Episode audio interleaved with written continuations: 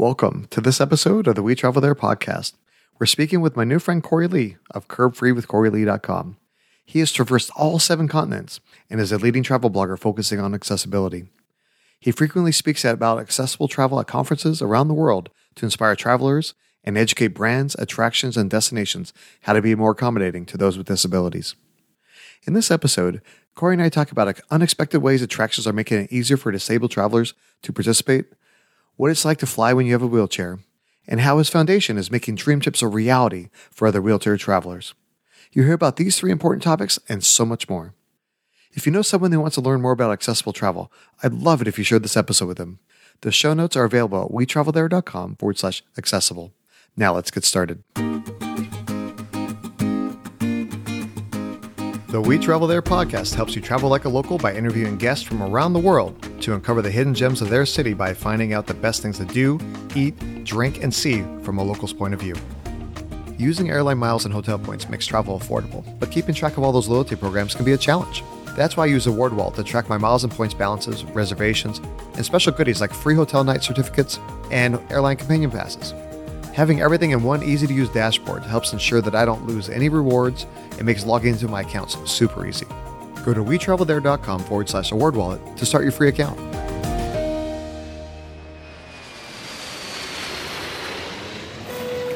Hey, Cory, welcome to the show. Yeah, thanks so much for having me. I'm uh, really excited to be on the show today.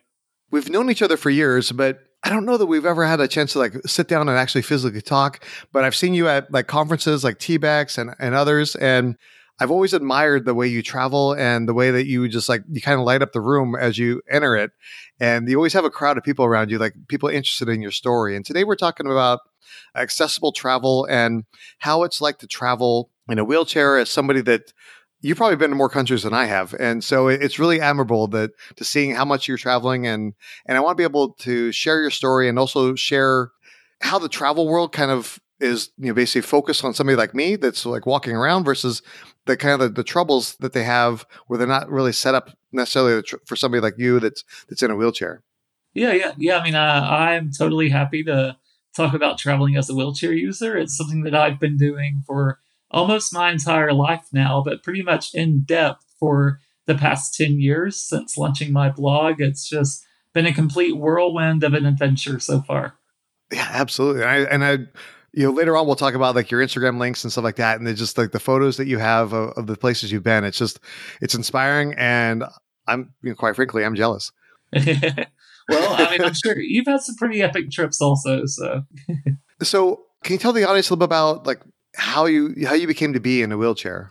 Yeah, um, at the age of two, my mom started noticing that I would take a few steps and then just like fall down and face plant the ground, and I couldn't take more than eight steps ever. Um, and so she started getting really concerned and took me to a doctor where they did a muscle biopsy. And from the muscle biopsy, they discovered that I had spinal muscular atrophy, which is a type of muscular dystrophy, which you've probably heard of muscular dystrophy from the annual Labor Day telethon every year with Jerry Lewis. So um, it is a form of MD, and basically SMA, spinal muscular atrophy, just means that my muscles are really weak and they do degenerate over time.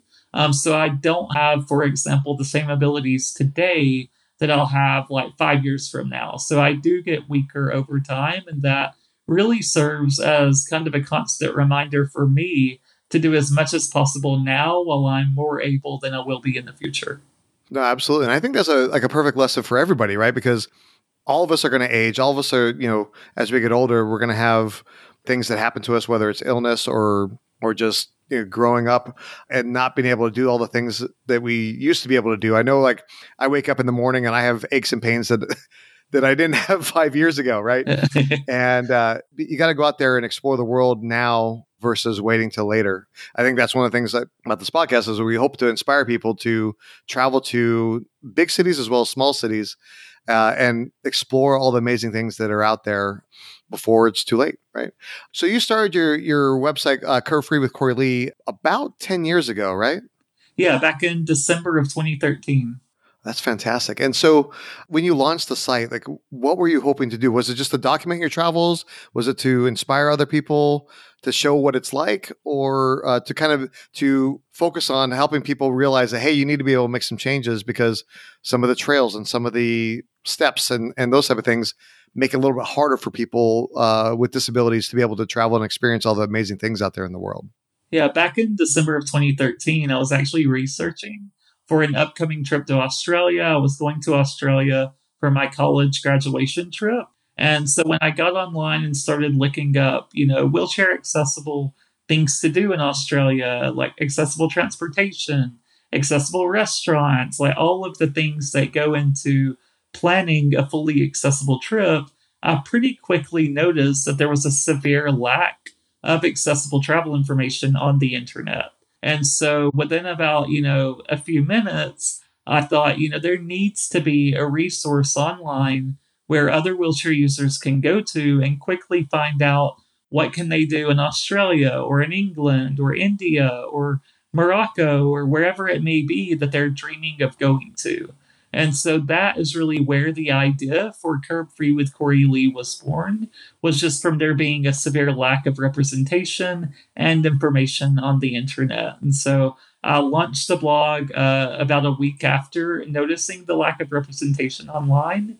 And it took a couple years for it to really gain, you know, an audience and a readership and social media followers. And then uh, once the people started trickling in, it really took off. And I think that just goes to show, you know, how much demand there is for accessible travel and how big the travelers with disabilities market is. So people with disabilities spend over $58 billion per year just on travel, but destinations and people within the travel industry so frequently think that, you know, we're not traveling, we're not getting out there. And I really hope that my blog helps shatter that perception. No, absolutely. And just, you know, I was reading a few articles before we did the interview and you know, for the listeners out there, you know, maybe some of them they don't have a disability, they don't have any type of issues like that, and so they're like, ah, maybe I really don't need to go to that site because I'm not disabled. I don't have to worry about those type of things. But what I notice is that although there is a lot of uh, information to help people with disabilities to travel to these destinations, there's also a lot of great information for able-bodied people as well that when they go to on a trip you know, your site is a good resource for them as well. Yeah thanks for saying that. Uh, that really means a lot. And i mean I, I do hope that you know people with disabilities can definitely benefit from that information. But like you said there is so much information on my side about things to do in different destinations. And yeah hopefully that's helpful for people that are able-bodied as well for sure. And then I know a lot of Americans don't have passports, right? And like, uh, you know, even those that do have passports don't actually travel outside the, the U.S. Obviously, the United States, we have, you know, we have a lot of uh, different rules that require businesses to have, you know, ramps and wider doors for certain bathrooms and, and all those different type of things to make it a little bit easier for people that are in wheelchairs or walkers and, and those type of things. Like my dad used to require a walker and actually one of those scooters towards the end of his life you know, so I'm always appreciative that in America we do that. But I think as you've traveled the world, whether it's, you know, again, for like foods and menus and those type of things, or those type of situations where there's ramps and, and doorways, etc. outside of the US, like it isn't always as easy to travel when you have a disability, correct? I think that's true, but I think the opposite is also true. So I've actually found really great accessibility in different destinations around the world. And in some cases, I think it's even better than in the US. So, oh, that's fantastic. Yeah. I mean, uh, in places like Scandinavia, um, in Europe, like Northern Europe, is really fantastic. I went to Helsinki, Finland a few years ago, and it basically expected for there to be very little accessibility. But uh, when I got there, I quickly found out that they actually have over 300 wheelchair accessible taxis. And so, you know, that's something that you just can't really find pretty much every city in the US, with the exception of maybe New York City. Oh, sure. Yeah, I mean, in international destinations, like a lot of them definitely have a long way to go to catch up and be truly inclusive, but there are some out there that are already doing a phenomenal job. Sure, sure. Like I mentioned with, with my dad, you know, he was in the, that scooter for the last probably, I don't know, five to 10 years of his life. I know obviously to get to some of these destinations, you're flying, right? And I know that it was a trouble for him getting onto the plane and getting into a seat or even using the restroom on the plane. For somebody that's in a wheelchair, like, what can airlines do to make the experience better for somebody like like you or or others with other different types of disabilities? Uh, we could probably do a whole episode about air travel. it's um, definitely the part of traveling that I dread the most. And there are a variety of reasons for that. So, number one, like when I get on the plane, I have to be physically transferred from my wheelchair into an aisle chair, which is just the really narrow chair that goes down the aisle of the plane, and then physically transferred again into the plane seat. And so, throughout that process, I, in the past, have been dropped uh, on the armrest of the plane seat, or they have a really difficult time with that sometimes when transferring me. And then once I'm on board, I can't really use the restroom at all because when I go to the restroom, I need a companion to assist me. And so, me and a companion can't really fit into the lavatory restroom on a plane, and just being transferred again into the onboard wheelchair to get to the restroom would be pretty much impossible for me.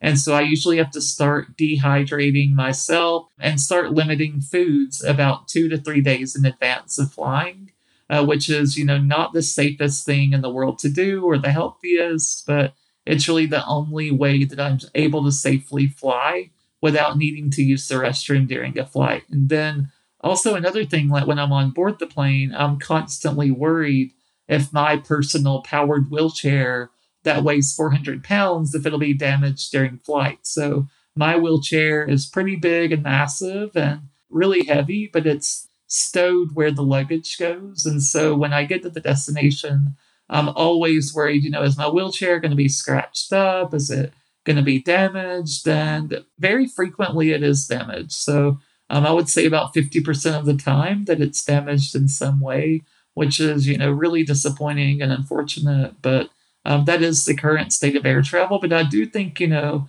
it is improving. There are organizations out there that are working to make air travel more inclusive, and airlines are starting to get a little bit better. I feel like, and starting to realize the impact that travelers with disabilities have on the air travel industry. Absolutely, and I know airlines. I mean, even for the rest of us, that the the economy section feels like it's almost like a coffin. Like you're you're so squeezed in there, or like a oh, sardine yeah. can, right? Like for for somebody in your situation, do you have to get you know a more like a, a business class or those type of seats, or are you flying in economy like with the rest of us?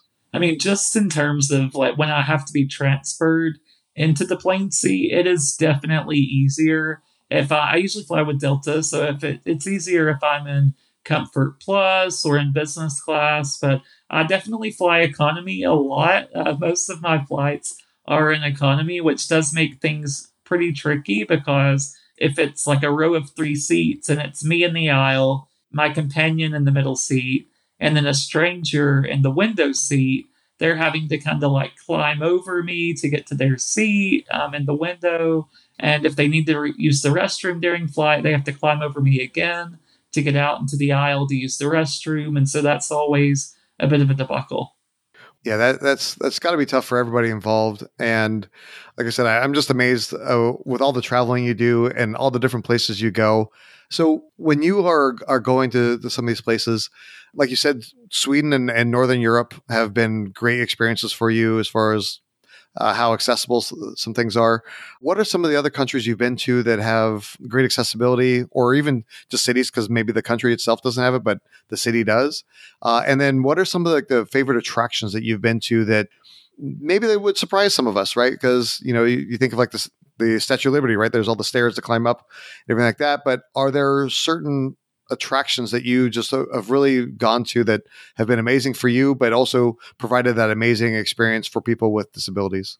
Yeah, one of my favorite cities in the world, it is probably my number one favorite actually, is Barcelona, Spain. So, Spain in general is not the most accessible country in the world, probably. There are parts of Spain that could definitely do better, but in Barcelona, it's just an incredible experience for wheelchair users. So, uh, they have accessible transportation, they have accessible attractions, and the greatest accessible beaches in the world, I think. So uh, they have Hoyer lifts that can lift me up out of my wheelchair and put me into the beach wheelchair, which is just a chair that can roll into the water. It has larger inflated tires that can easily roll in the sand.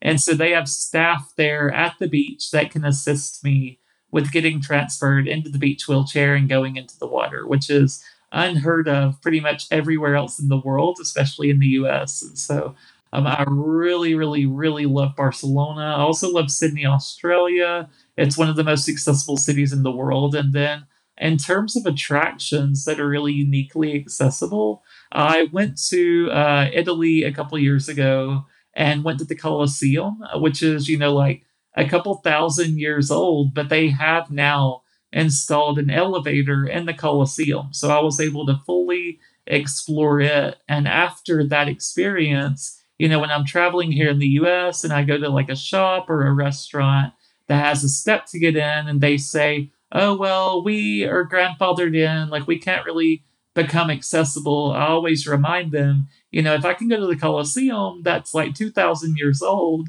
and have a really good experience as a wheelchair user, then surely you can put up some kind of little small ramp for me to get into your shop or restaurant. So um, that just served as a really good reminder for me of what accessibility can be like if people just try to make the world a more inclusive place. No, absolutely. And like we talked about earlier, I know you go to a lot of conferences and you travel a lot. You see so many people throughout the throughout the year. What are some of the main questions that people ask you? Uh, is it more of just trying to find out about your experience, or learning more about how you became in the wheelchair? Like, what type of questions do they ask, and how does that make you feel? As far as are you happy to share, or like some people like get a little too invasive with the with the questions on the on the privacy side? I am completely an open book and try to be as vulnerable as possible. So I'm always happy to answer anything, any kind of questions about living with with a disability or about accessible travel. But I think the number one question I always get is usually about air travel, which we kind of talked about a minute ago. But um, people are just so interested in how you know accessible airplanes are. They frequently don't even know if I can stay in my wheelchair on the plane or if I have to sit in the plane seat. And so just going through all of that is pretty frequent for me. And I get those questions a lot. And then I'm also frequently asked about accessibility within the outdoors. And so uh, people, you know, want to know how accessible are the national parks or uh, what kind of accessible trails are there in the outdoors and things like that because getting in the outdoors has been a huge focus of mine, especially since the pandemic happened. Uh, I've tried to be outdoors as much as possible and enjoy that aspect of travel. And so that's been a very frequent question in the past few years. Sure, sure. So speaking of of that, then how does it work when, when you're going on some of these trails? Because I know some of the trails, like there's rocks and you're climbing on things and stuff like that. But I also know that there are some trails uh, out there at some of the, the state and national parks where it's pretty flat. It's nice and wide uh, for people to, to walk around and, and those those things. How does that work as far as being able to go on the trails? And then do you have certain parks that, that are really high on your list? A lot of the national parks here in the U.S. do a really great job in terms of accessibility. So at pretty much every major national park, there will be at least one or two accessible trails that I can go on in my powered wheelchair, and they'll be smooth or maybe even paved um, or crushed gravel that's very easy to roll on. So, one of my favorite parks is Acadia National Park in Maine.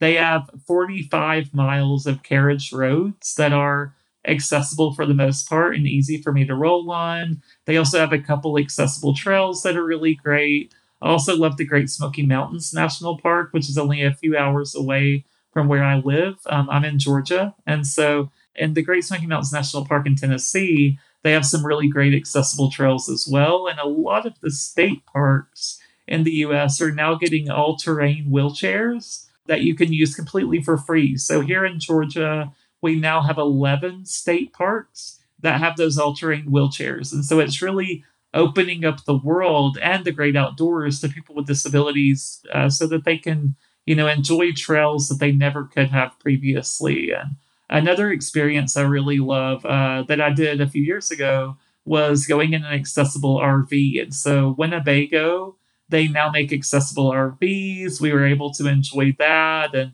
the RV had a lift on it that I was able to use. And it was fully accessible in the RV, which was amazing. We also went to some really cool campsites. We went to a KOA uh, in Orlando, Kissimmee. And at the Kampgrounds of America, KOA, you know, it was a fully accessible experience with the campsite but then what I really loved about camping uh, was just the community of people that were there and how friendly they were. So as a wheelchair user, I'm kind of used to different personalities and people kind of staring at me or, you know, taking photos even in different places I've been to of me just because they're so amazed by the wheelchair and what that entails as a traveler. But I'm at, you know, those outdoor experiences like at the KOA campground they were just really inclusive, invited us for dinner, and just a really friendly community, which was really unexpected and nice. That's really awesome. I kind of like we are talking about with here, with the people coming up and, and asking about your story or asking the questions. You know, I think you know, as a father, my kids are eight and twelve, and like they have that innocence, right? And they're they're not afraid to ask questions. And I think as we get to, to become a little grown up, and maybe we've got our hands slapped too many times, and we're almost like afraid to ask questions it's really awesome to be able to, to have this conversation with you and hear it straight from you and and not being like kind of shy to say, well, is it okay if I ask about this or if it, is it okay if I ask about that? Because uh, that's how we learn, right? You exactly. know, and I think yeah. too often we're afraid to ask, and obviously we don't want to upset people, but we also don't want to make it seem like we're prying too much into their lives. But being able to to just become friends with somebody or learning about their story I think is a great way to to kind of expand your horizons and understand. Okay, well, look, even though you know I don't necessarily need these paved trails at, at, you know at some of the national parks, and I don't need the, the ramp going into that restaurant and everything like that. But hearing your story and hearing the inconveniences that you have to face as well as others makes me say, you know what? Although it doesn't affect me, I need to be able to to be on, on your side and rally behind you because I don't want you to miss out on these experiences and I don't want you to not be able to taste that food at that restaurant, etc. So even if it doesn't affect you, you have to be able to go out there and support others that are facing challenges and be able to rally behind them and say, look, we need to make changes in these scenarios so that way they can be a part of it as well. Yeah, exactly. I mean, 20 to 25% of the world has a disability of some sort. So, you know, we're out there. We want to be able to travel if we're given the opportunity and have the accessibility to do so. And I mean, the fact is that nobody really knows, you know, when they're going to become disabled one day. And so as people age, they do become more disabled. They start needing things like wheelchairs and scooters and help around the house or to get out and about in their community. And so by making the world more accessible now, like you're not only helping me currently, but also, you know, yourself or your friends and family in the future. No, absolutely. So, like we talked about, like you've traveled all over the world, a couple different things. One, what's next on your list? Like, what are some of the, the places that you are planning to travel to now? And then two, what places that are on your list of places you want to go, but they don't have yet the accessibility that you need to be able to go and, and explore them? Yeah, up next, I am headed to New Zealand. And then right after New Zealand, I'll be in Fiji. And I am so excited about visiting New Zealand and Fiji because they're destinations that I have wanted to visit for pretty much my entire life. And I'm finally getting the chance to go there. So, really, really looking forward to that. And then a destination that I would love to go to, but it's just not accessible yet, is the Maldives. Um, I mean, I love the beach. I love being on any kind of beach. Uh, definitely a warm weather person, but the Maldives, um, it's just the transportation, like the little boats that take you to the different islands. They are unfortunately not accessible yet. But if they ever make that accessible, I will be the first person there. I, I'm really looking forward to that day. That would be amazing. Now I know uh, from from the conversation here, and also just from doing the research, that I know you have a foundation that you've created, I guess, to educate people and to uh, help others that are facing the same challenges that you face. Can you tell us a little more about that foundation, and if people have questions or want to be able to support it, what's the best way to, to find out information? Yeah, back in 2022, I launched the Curb Free Foundation. And so through the foundation, you know, wheelchair users can go on the website at thecurbfreefoundation.com and they can fill out an application saying where they would like to go on their dream trip and why they want to go there. And then we provide the funds for them to be able to go on that dream trip. And so we currently have over 700 entries from wheelchair users around the world that let us know, you know, where they want to go on their dream trip. And so it's been really incredible just to read those responses and um, realize, you know, how many people with disabilities want to travel and get out there in the world. And so through the foundation, we've been able to send two people already on their dream trips. We sent one person to Disney World and another one on a Caribbean cruise so far. And we're currently choosing the next winners of the travel grants and scholarships. And so, um, if there are any wheelchair users that are listening, please go on the curbfreefoundation.com, fill out an application, let us know where you would love to travel to. Um, and we're also completely, you know, funded by donations. So if you are able to donate and help make someone's travel dreams come true, we would really appreciate it. No, absolutely. I mean, I think that's one of those things where one, it can make a huge difference in somebody's life, showing them that it is possible to travel and be able to experience all these amazing things. But also, two, a lot of times when we think of these charities, we think of like the big money donors and those type of things that they provide all these major grants. But we often forget that it's the everyday person that's donating $5, $10, $25, or whatever they can. All that money adds up quickly to be able to help fund these trips. And, you know, instead of only being able to do one or two at a time, with additional donations and, and additional awareness of your foundation, next thing you know, we're in the double digits and triple digits as far as being able to, to impact people's lives. Exactly. I mean, every single dollar toward the foundation makes a difference and goes toward making those dream trips a reality. So, yeah, I'm tremendously grateful for every single donation. Absolutely. So, uh, if, if, people have more questions about about you, about your travels, or about accessible travel, what's the best way to reach you on social media? Yeah, I am on Instagram at Curb Free Cory Lee, and also on Facebook. Uh, my page is Curb Free with Cory Lee. So yeah, feel free to get in touch if you have any questions about traveling as a wheelchair user or just travel in general, and I'm always happy to chat. Well, thank you so much, Cory. It's been a pleasure talking to you and learning more about accessible travel. Like I said, I was dealing with some of it with my dad and, and being able to try to help him travel, but I've learned so much just listening to you, and I can't wait to continue to follow you on social media and seeing all the different wonderful places you go and seeing all the lives you're going to be able to touch.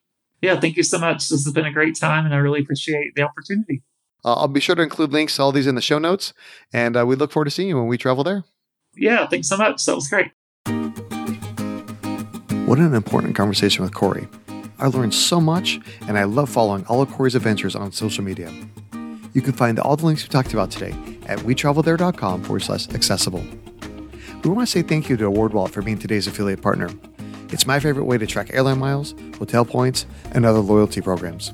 Go to wetravelthere.com forward slash AwardWallet to start your free account today. Join us next time as we head to Tulsa, Oklahoma to speak with my new friend Kevin Matthews II of buildingbread.com. In this episode, Kevin and I talk about visiting Greenwood Rising to learn about the legacy of Black Wall Street, taking a walk at the Gathering Place, an award winning park on the banks of the Arkansas River, and exploring the world class collection of art at the Philbrook Museum of Art. We hope you join us when we travel there. I love hearing your feedback about the show. Send me a tweet at We Travel There or email me at wetravelthere.com forward slash contact to share your thoughts. If you enjoyed this episode, please share it with your friends and tell me what you like most make sure you follow us on your favorite podcast app. That way you won't miss any of our upcoming destinations.